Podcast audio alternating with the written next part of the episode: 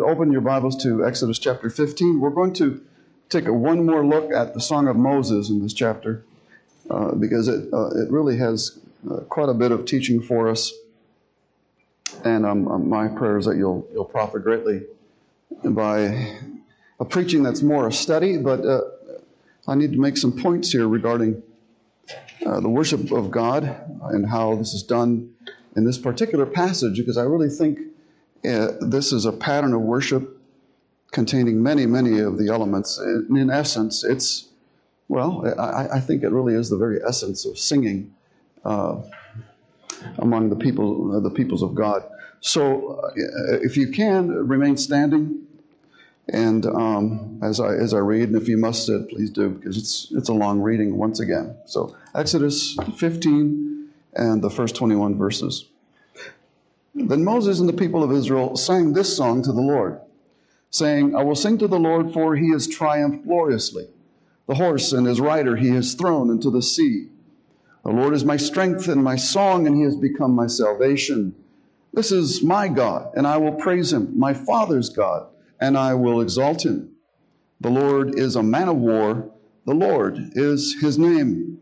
Pharaoh's chariots and his host he cast into the sea and his chosen officers were sunk in the Red Sea. The floods covered them. They went down into the depths like a stone. Your right hand, O Lord, glorious in power. Your right hand, O Lord, shatters the enemy.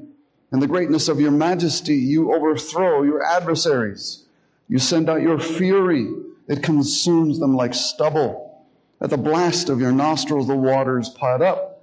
The floods flood, uh, stood up in a heap the deeps congealed in the heart of the sea. The enemy said, I will pursue, I will overtake, I will divide the spoil, my desire shall have its fill of them. I will draw my sword, my hands shall destroy them. You blew with your wind, the sea covered them.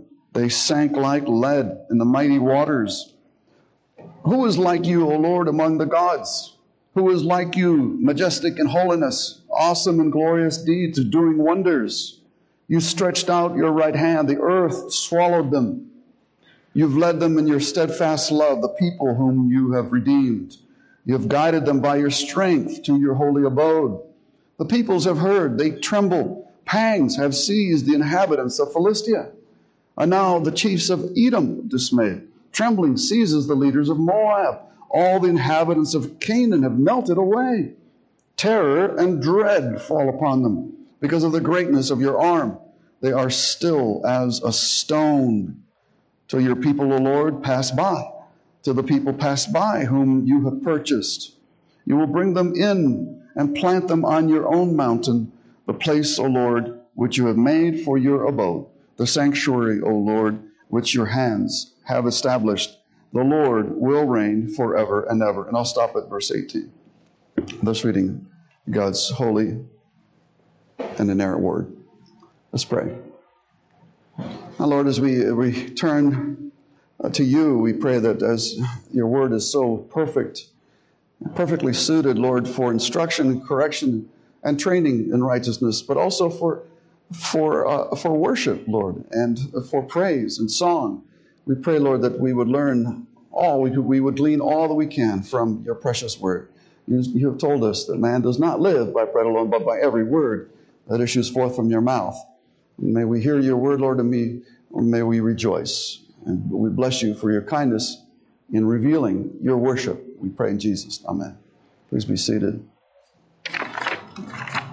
You know, whenever we see, uh, it's mostly movies or even childhood cartoons. I remember there would be uh, there, there would be portions there where, where scenes from heaven uh, are presented, and everybody's always uh, singing or playing harps or whatever, and you're trying to figure, well, if that's if that's heaven, I don't know.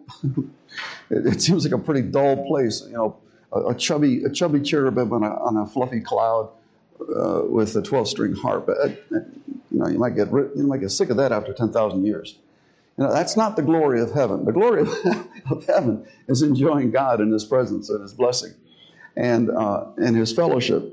Uh, but uh, a lot of that, what will be the manner of heaven and, and the, the work of heaven, you might say, uh, is, is precisely worship. And, and so we who are, have the first fruits of the Spirit and are being prepared for a heavenly habitation should become uh, expert, as, as much expert as we can, in song and in music and in exalted speech. I mentioned yesterday, uh, excuse me, last, last preaching that, that uh, this song of Moses is really, uh, if, it weren't to, uh, if it weren't sung to music of itself, it would be exalted speech. It would be uh, Hebrew poem. And that's one of the marks I had mentioned uh, of, of this kind of literature, uh, of, of, literature that is used for song, the same is typical for the Psalms. Now, I began uh, some light uh, comments of analysis uh, last week, but this week uh, I'm going to dive in a little bit deeper because I want to show you, I want to show you what really is going on here in terms of the structure of the psalm, which we mentioned last time, Jehovah being the, the God that is, that has done some things, uh, redeemed his people, that was, and that is to come, the prophetic sections of, of this song. So, in that three part. And of course, when we see that this is the very uh, name of Jehovah God, the great I am, and its theme of I am being that he was, that he is, and that he continues to be, we see the usefulness of just the name of Jehovah himself, Yahweh himself as the very as the very expression of our depth and breadth of all that we sing. We sing Jehovah. And that's what I want to, uh, to really under, uh, have you understand today that when we sing, we sing Jehovah. Or, and when we preach, we preach nothing else but Jehovah as well. As, as Christ said, I, I determined to know nothing of nothing among you except Christ and Him crucified. That's an analogous statement as I hope you'll see this uh, in, in, a minute. But anyway, let me get through these notes. You've got you've got some my my notes in front of you. This is a, a somewhat of a different preaching, so I'll I'll get through this rather rapidly. Follow along, and if you get lost, call me in the middle of the week, and we'll go over this again. Uh, I note here, for instance, that a song is different from other types of scripture, and and your your your Bible should show you that it's indented differently. It's in stanzas a lot of Hebrew poetry uh, repeats ideas in, in, in stanzas and or uh, not only repeating, but sometimes it offsets it by, by opposite, or it builds, it continues to build uh, onto a, a, crisis. Anyway, that's the nature of, of poetry. Um, song is a type of poetry in the scripture, and it's special. It's uncommon language.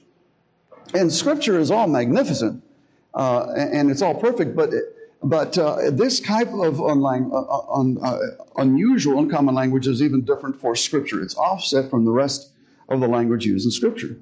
Poetry, really, I want to, you to understand that poetry is our very first exalted language. The first thing that Adam responded in seeing Eve was exalted language. He said here in this, in most, in most of your Bibles will be again in stanza form uh, because in the Hebrew it does come across as poetry. And, and what he said was, uh, uh, when he saw Eve, he remarked to the Lord, This at last is bone of my bones and flesh of my flesh, and she shall be called woman because she was taken out of man. Now that doesn't rhyme, and that's not suitable to what, what Tastes America has currently for poetry, but it is it's Hebrew poetry. But it is exalted language and it's offset even in, uh, in, the, in the the, the, the narrative of Genesis 2. The poetry then is, I like to consider it as a return to our first language before man was corrupted. Uh, this, is, this is something to be noted. Uh, and especially when you hear a lot of people who, uh, in this day and age, do not use exalted language, they use profane language. And with the profanation of language, or there's no, there's no greater proof of a defilement, of a weakening, of an apostatizing nation than when its language begins to be corrupted and compromised.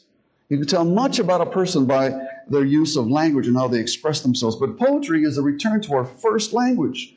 And so it is most suitable for a language for the redeemed, because in a sense, we are returning uh, to the Lord, and uh, many, many pictures of paradise are going to be before the people here in Exodus. You'll see the 70 palms of Elim, You'll see the seven pools of water and things like that. there's other imagery in Canaan that, that uh, speaks, and even in the temple, that speaks of a return to, to paradise.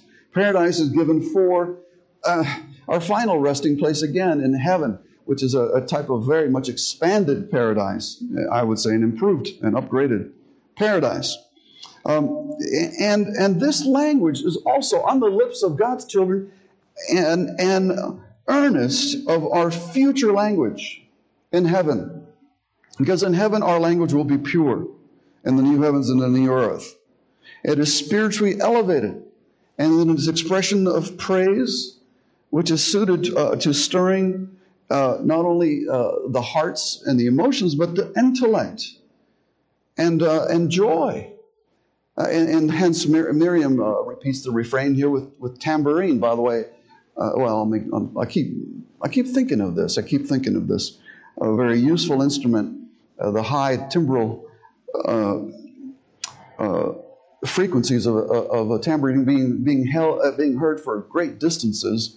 And uh, of course, everybody in that mass would need a, a percussive type of instrument to keep, uh, keep up in the, in the singing, and that, that was in hand. It's an easy one. So there we have a tambourine. Um, it's interesting to note uh, not only, not only is it a spiritual exercise, but it's also, and I'm not an expert in this, you people know more about this than I do, but I think Singing is, an, is a physiological exercise. Now, how do I know this? Well, because I, know because when I sing and I sing well, I derive much of the same benefits as when I work out in my gym. A song is, a, is an exercise of breath. Uh, and breath is very kin to the Hebrew idea of spirit returning to God as He's given us His Spirit. But that's another, you know, that's another pros, prosaic way of saying it's, it's, it's a form of communion but it is a whole brain and a whole body exercise. If you if you if you're if you're a mathematician, you're working with the right brain stuff or right left brain. I always confuse the two because I confuse left and right. So I turn left, I turn right. I go. But anyway, math is of one hemisphere of the brain, and the other art is of another. But music integrates both. Because when you sing and you sing intelligently according to truth, you have precept and you have proposition and you, you have cognitive understanding of what you are singing. Otherwise, it's really, it's really not worship. If you're just singing the sounds of syllables and words and have no idea what you're singing, you're singing about Gog and Magog, you have no idea of the history, it's not really, it doesn't mean anything, so it's not good praise. But if you, under, if you sing with understanding, it's an exercise in the whole physiology of man. It's an integrating exercise. It just as we're saved, not only just in our spirits, but in our bodies and our, our, our, our souls as well. Song uses then the, the human audible voice in an orderly and, uh, and especially in congregate uh, worship, a unified and a musical manner. Now, a lot can be said here about music and its relation to, uh, to God. Uh, just to say the, the sound, sound as it relates. I, I can say that, but I, I, I, need to get through this, this, this piece of, of passage here. Um, the song, a song is especially designed for worship with other believers in the covenant, in the covenanted community of faith. And that's why you see the word, the name Jehovah here. Jehovah is not merely uh, the, the Lord that he introduced himself to Moses, he is uh, the name by which he has co- is covenanted to his people. And so it, it calls to mind a relationship based on promise and uh, based on, on the Lord who promises. Now, I want to say now to letter B if you're following along. Uh, if you're not following along, you're going to get quickly lost because this is just a lot of information. Uh, letter B, Moses' song then is the first song recorded in Scripture. I think I alluded to, uh, to that last preaching. And uh, uniquely, Je- Jehovah is reduced to the first root, the first syllable, Yah. And, and, and the, the unusual thing about this is, is Moses' song is also the last song recorded in Scripture, and it also features the, uh, the contraction of the word. And it, uh, Yahweh is a short word. Jehovah is a short word in Hebrew, but it's further contracted Yah. And so both uh, the first song in Scripture and the last is a, is a contraction uh, involving the uh, this one syllable Yah. Now, uh, let me just say before you look that up and say that's not, I can't be the last song. Well, in in Exodus, in uh, excuse me, in Revelation 15:3, the scripture says that they sing the present. They sing the song of Moses and of the Lamb. Not they sang or they shall sing, but they are perpetually, as it were, as a kind of a, the essence of song, singing the song of Moses and the song of the Lamb. It's a present active verb in the Greek. And so it's the first and it's the last. And when you see that, then you may you will see that it's spanning the whole redemptive plan, the whole scope of Scripture, so that it, it, it is useful in all circumstances, in all places, by all peoples. Um, I want to say also in letter D that this is not the first song in all creation. Uh, the angels sang that first song corporately. Now, it's kind of interesting. Let, let me read to you from Job 38. Job begins to, the Lord Jehovah begins to correct uh, his servant Job. And uh, as they were trying to give him some, some good counsel about all of his woes and what was wrong with his life, and his friends were not really that useful. But he, he begins these questions, which are all profoundly impossible to, to answer. Rhetor- rhetorical nature. But anyway, uh, Job 38, beginning with verse 4 Where were you when I laid the foundation of the earth? Tell me if you have understanding. Who determined its measurements? Surely you know. Or who stretched the line upon it? On what were its bases sunk? Or who laid its cornerstone? When the morning stars sang together and all the sons of God shouted for joy. The sons of God, or I take to be the angels, and they watched the initial creation uh, and, and God drawing out the line and sinking its foundations and all that stuff. And so that was all, uh, the stars were singing, you might say, metaphorically, but the, the sons of men, the sons of God, shouted for joy uh, uh, in praise to God. So that's the very first song. But now Moses' song here uh, is is perfect and it's construct and it's and it's interesting because I don't know, but these sons of God, these angels, may have been given an, inert, uh, an, an, an, innate knowledge, uh, just as they've been given innate righteousness, they may have been given an innate knowledge to, sing, sing uh, to sing spontaneously this song uh, of the creation when the sons of God shouted for joy. Uh, in just the same way, Moses here constructs this song very quickly. I mean, he's just he's just come out uh, from the bondage uh, uh, of Egypt, uh, the Passover, everything happened very quickly. Everybody crossed over through the dry ground, the, dry ground, uh, the parting of the waters, and uh, and and it just shows you what the Spirit of the Lord can do when it overwhelms His prophets and enables him to write something quickly and skillfully, most wisely. And it's because it's inspired. Now, I think that's one of the key things here that we're seeing. The people of Israel the Hebrew people are getting to understand the difference between inspired literature and just common literature. That the, that the, the prophets have a word from God and that they must be listened to. And that's a lesson that will have to be with them till the very end. Uh, and yet, many of them failed in that lesson. Uh, but it gives uh, tremendous evidence as to the fact that God gives speech and, uh, and, and beauty, beautiful uh, uh, poetry, exalted language to his, to his prophets. Now, this song, I think I mentioned it in my, my previous outing here on the song. It answers to the faith of an individual believer. Every individual believer should be able to sing this song in good conscience. And every Hebrew here in the congregation must sing because they all sang. And it was an individual thing, and at the same time, it answers to the faith of the whole community, the amen of all the people. Now, you may not think that's very unusual. But as you look around, even in America today, all the confusion about what the Christian faith really is, it's hard to compose anything of any substance that every individual will feel comfortable with, let alone in the entire community of God. In other words, uh, this, is, this is something that uh, is is, given for uh, in the unity of the Holy Spirit. There, there's a bond of peace, there's a unity here that is lovely. And just as a symphony is lovely when everybody's in tune and listening to one another in one accord, uh, so in, in the singing of this, of this song. Letter F. The Song of Moses has a heavy eschatological quality. And you know the name of it. You know what I'm saying. Eschatological, it's a long word, uh, but it means an end time. It, it, it, it, tells you of the end of things. It speaks of, of where things are going, the purpose, and, and uh, where everything is going to be ending up. The, the heavy, heavy statement of eschatology here is that all Israel is saved. Um, and uh, in distinction, all Israel's enemies lay dead, and that before their sight.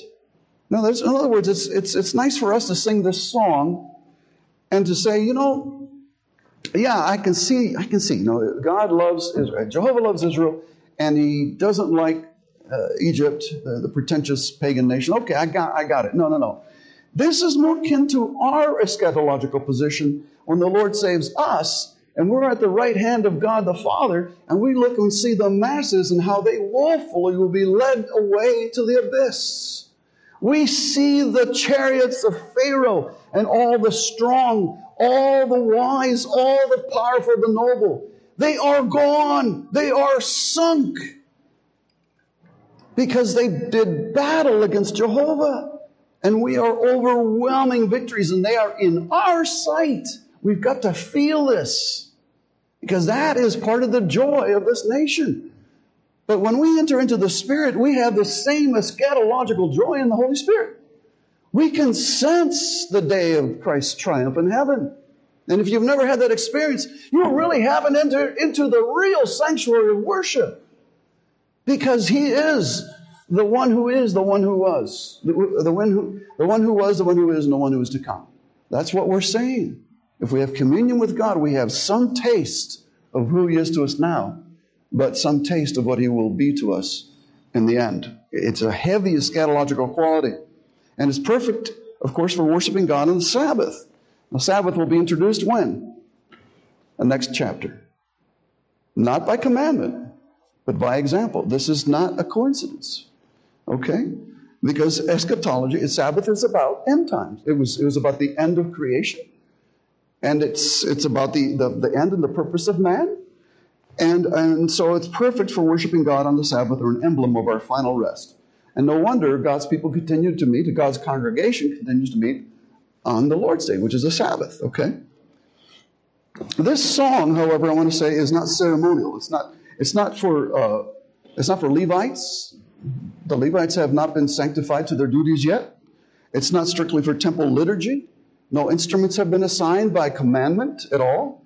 It, it, there's no choirs here.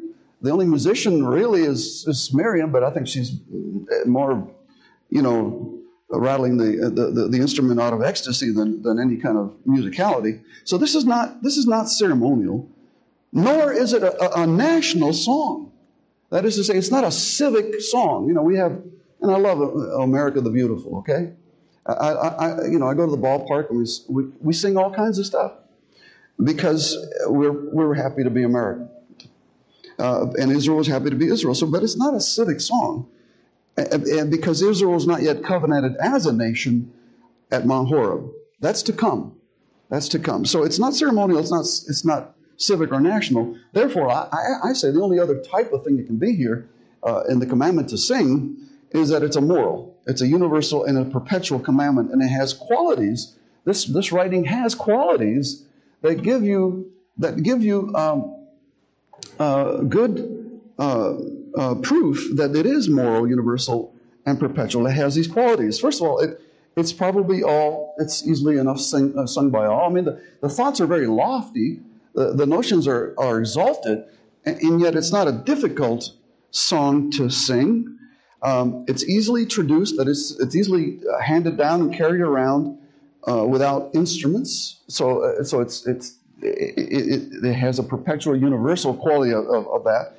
It's portable even across a vast wilderness and into the promised land. And then, my friends, my argument is to all nations and to heaven. And to heaven. We'll see this in the worship of Revelation chapter 15, verse 3. All right.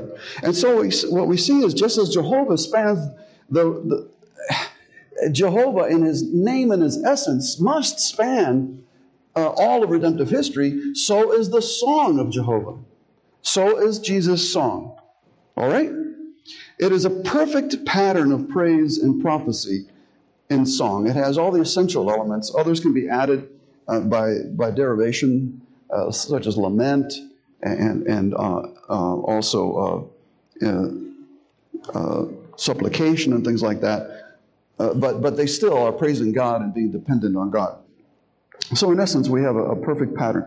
This praises God's essence, his unique and superlative attributes. It praises God using his covenant name and person, the I am, and really, which is the outline of the song, as I've said before. It praises his work uh, because uh, it shows and it's remembering his absolute power over the creation. First of all, his, his power over the creatures, over Pharaoh, uh, over the chariots, over horses, uh, over the sea, over the wind absolute power over his creation, showing that God is the God of creation, absolute power to redeem, to bring back a people that is wayward uh, from uh, bondage and from difficulty by promise, the promises that he gave to Abraham. But it especially celebrates his latest work. And this is a feature I need to point out of song.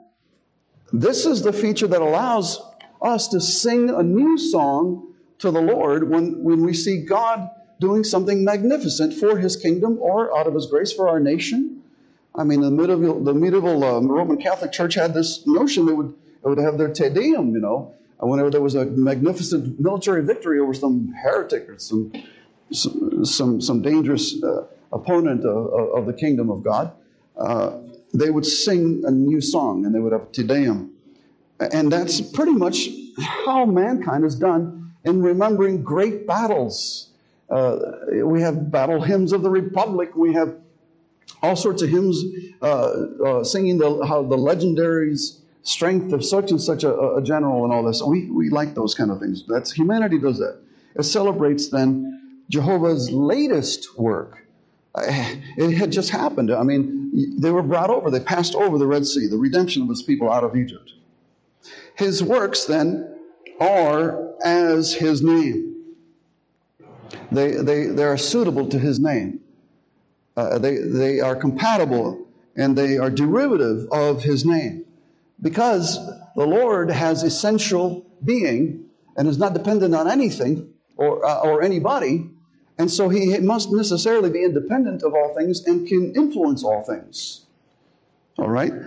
And so the I am, the was, is, and is to come is the outline also uh, not only of this this passage, Exodus 15, but also, you might say, loosely, the book of Revelation. I, that, when I preached it, that was the, the outline of a very primitive, very simple outline of the book of the Revelation. The one who was, is, and is to come. In other words, what I, the, the way I see it, the book of Revelation is a, re, a recapitulation of the entire Bible, uh, but also including the prophetic portions of, uh, of that which remains. Now, you can strike that the comparison. Not all dispensationalism deals entirely with futuristic prophecy. Uh, there are divisions within dispensationalism, but classically they were mostly uh, they were mostly concerned with uh, what was going to be happening in the future. But that things have improved in that camp, so you can strike that. Um, his workings are his name, eternal God. That's how he introduced himself to Moses in the bush, the great I am. His providence, and then the eschatology, where things are ending up on his holy hill to abide with, with his people.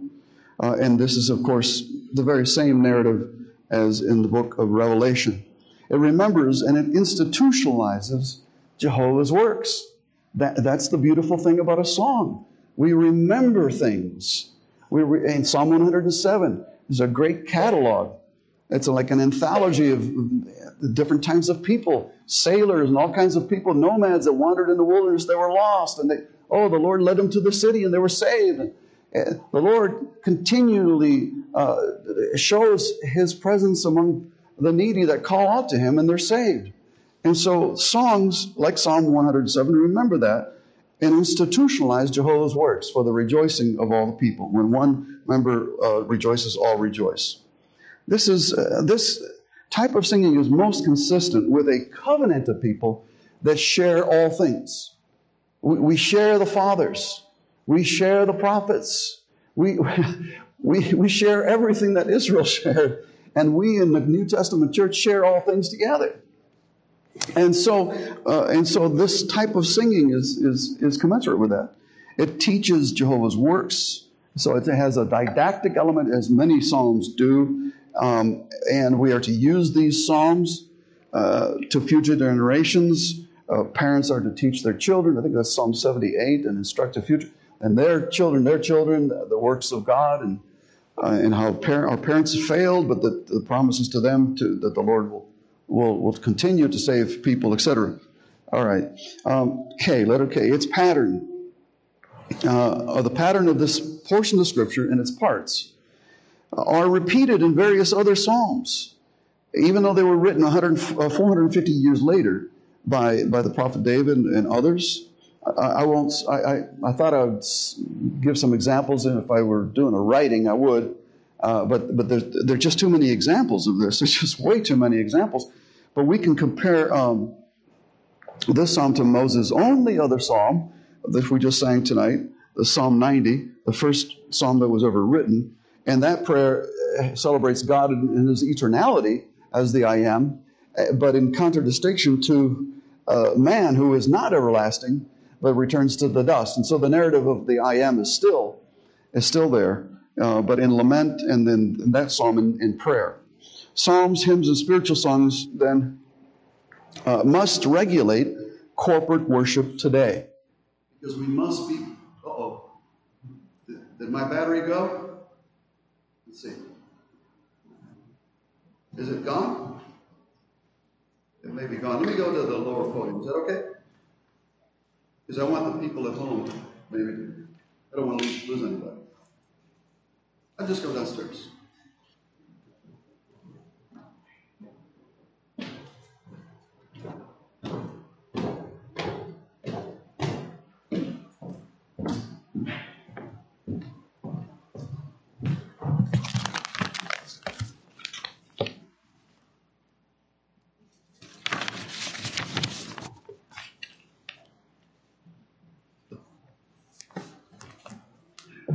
So so the scripture, in a sense, regulates all of life and is sufficient to do so. Uh, but how much more so the, the worship of God? And we who are reformed insist the, uh, in the sufficiency of Scripture to address all manner of things, every circumstance in life. We have a, a light in the shining in a dark place to, to, to, direct us. We have a lamp to guide our feet. And, and especially as we have the Holy Spirit internally to give us uh, conviction of that light, but more so in his, his worship. And so worship must be regulated according to the Word of God. And that's why in Colossians we have an instruction to for the believers, not the ministers, but the believers to address one another in psalms, in psalms and hymns, and in uh, scripture. Song. Let the word of Christ dwell in you richly.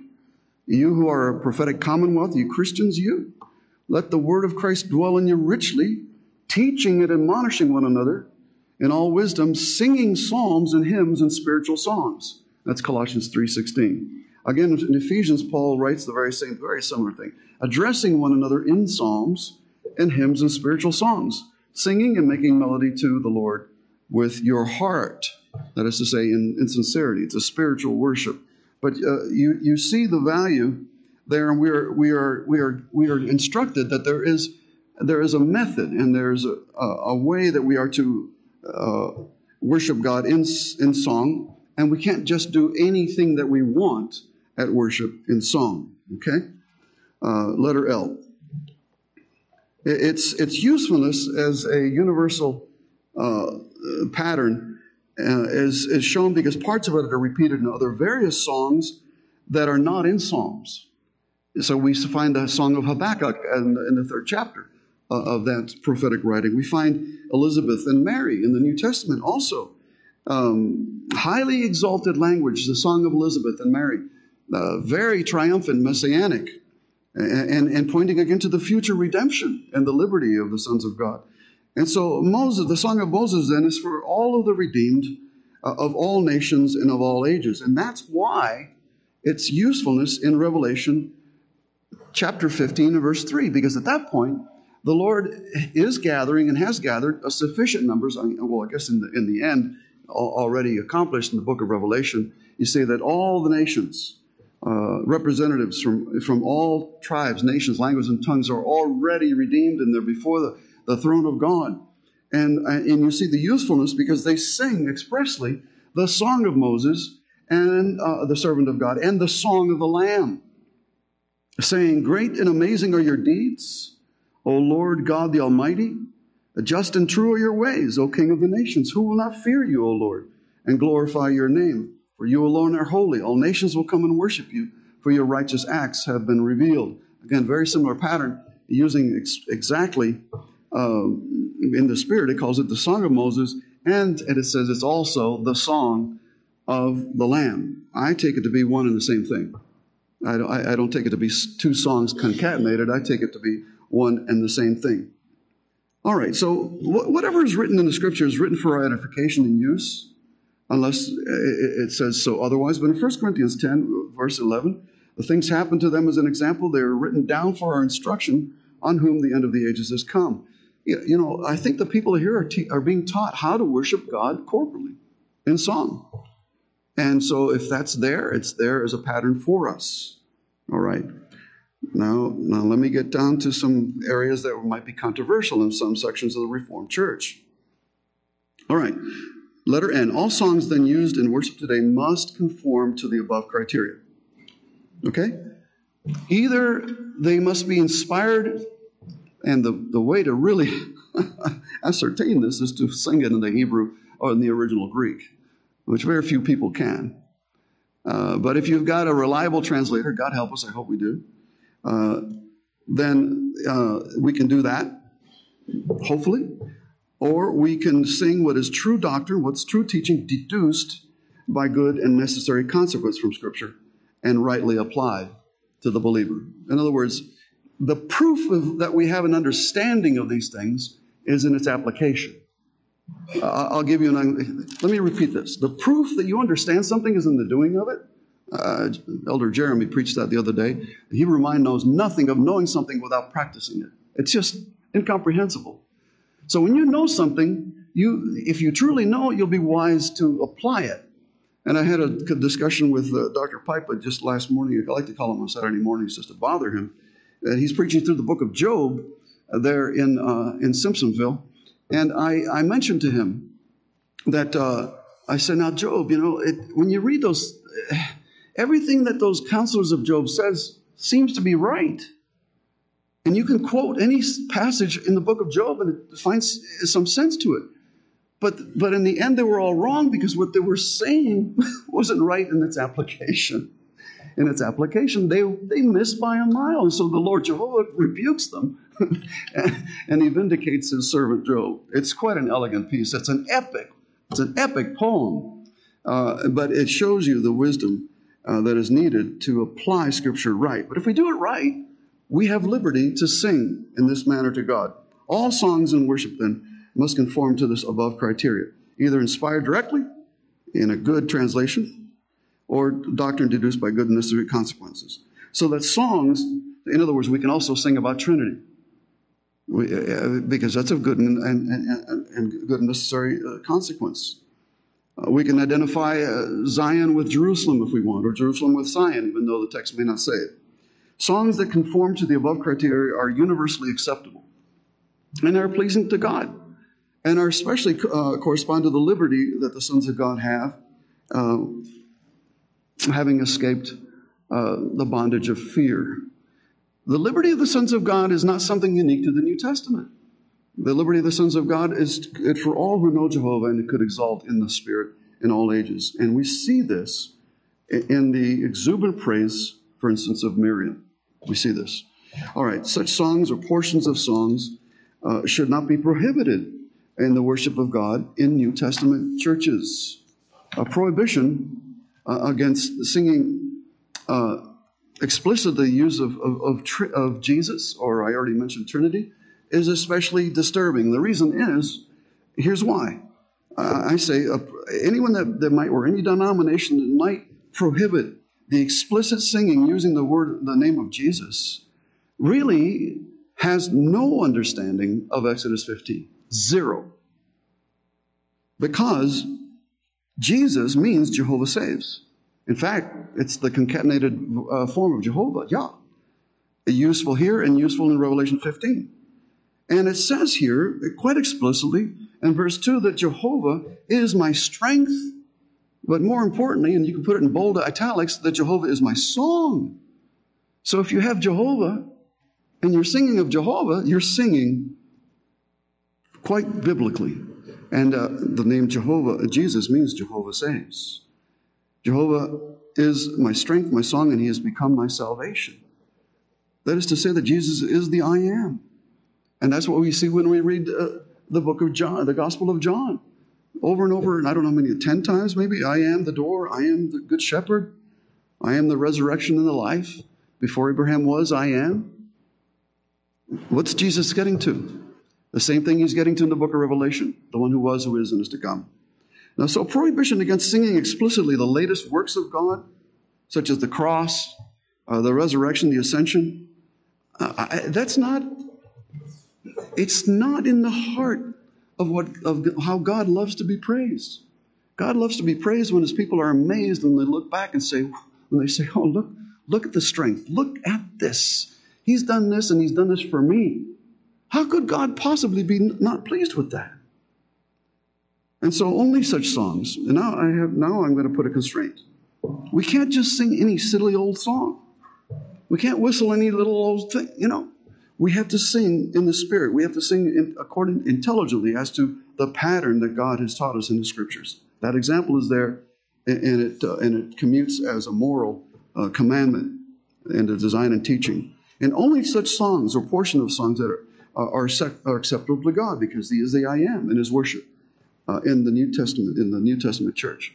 So, by way of application here, though this has been teaching, uh, I want you to consider this because you may be attending other churches uh, and as long as I'm here, I'll, I'll try to, to, keep these rules. But a regimen of songs uh, for the church, corporate singing, a regimen of corporate singing deficient in these qualities, it, it, it falls short of biblically regulated worship. The churches sin at worship and they pollute the very fountain of strength. If you are to be strong in the Lord this week, you're going to get your strength through the ordinances and especially the worship.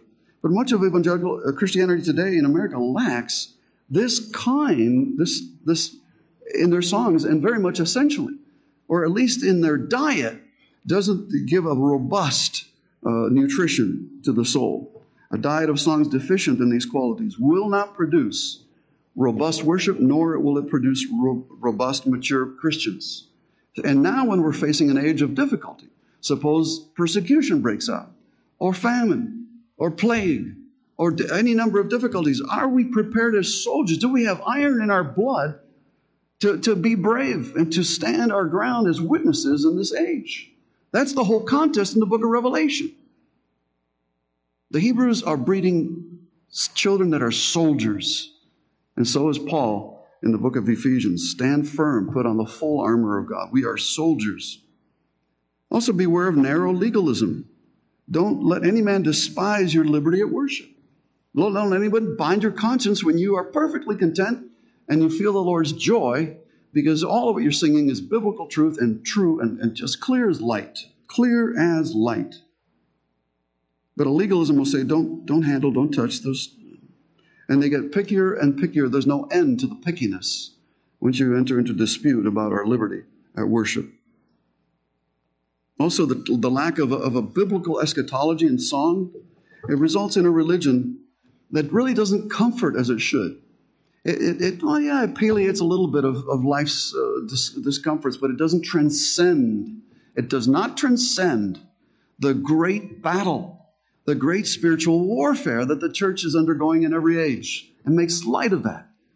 Your strength is like the Lord's table because that's the, that's the final table. That's the last table. And you're partaking of that. And Jesus is there with you, so you know the end. And that's comfort, you see. All right. But when, when, when churches and when individuals have this diet of, uh, of, of, of, of hymnody that's lacking in, in, the very goal of the faith, it makes for a, a, a very sick and weakly religion. Not that God can't save, I'm not saying that. But you know, we ought to give God our best and receive the best from God. Okay? We, I mean, I think that makes sense. The worship of God today, then, is not only very much vested in this notion of Jehovah the great I am and Jesus being the, the Jehovah that saves, but in every sense, it must be mediated by Christ in his spirit and with all his truth. And just as in prayer, we call upon the name of the Lord, and this, uh, this music and song is an exalted language, it would be very strange to think, well, in our prayers we mention Christ because he's the mediator, but in our songs we don't need Jesus, we don't need to call on him for prayer, for our singing. In other words, our singing is not mediated. Is it that perfect that it doesn't need a mediator?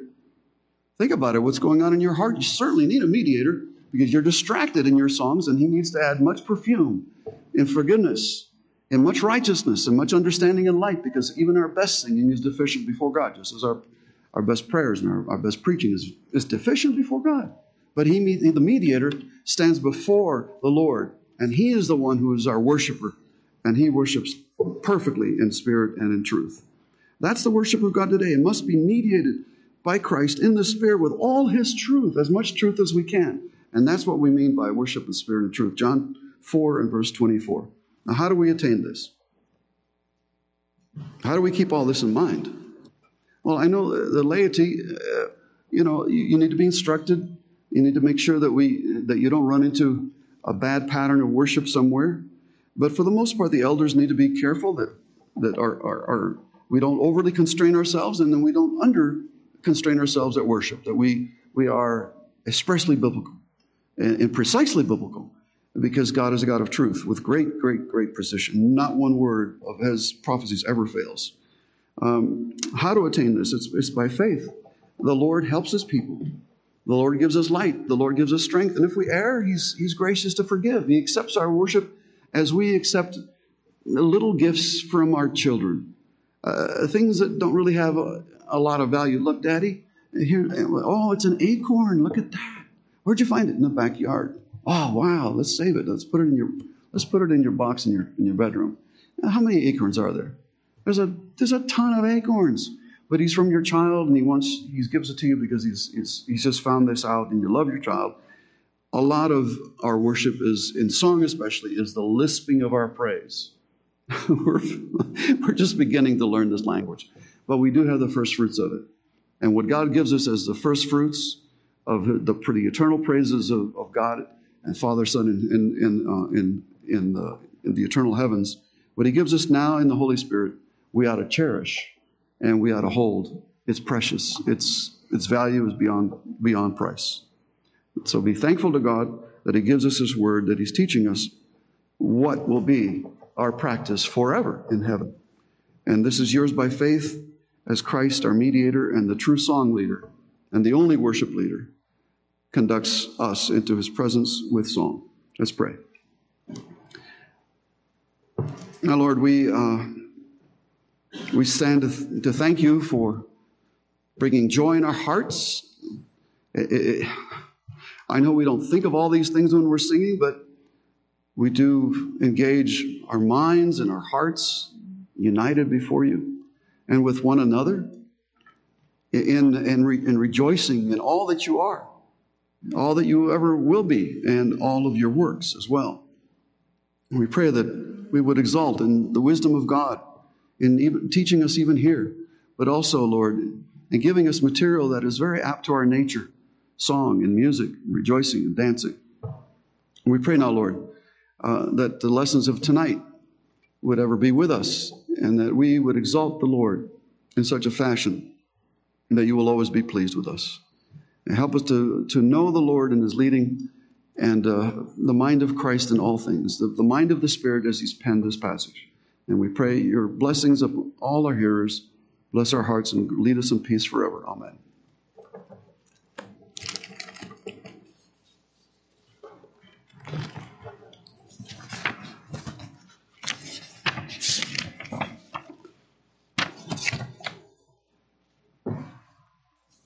Well, let's rise. We'll sing.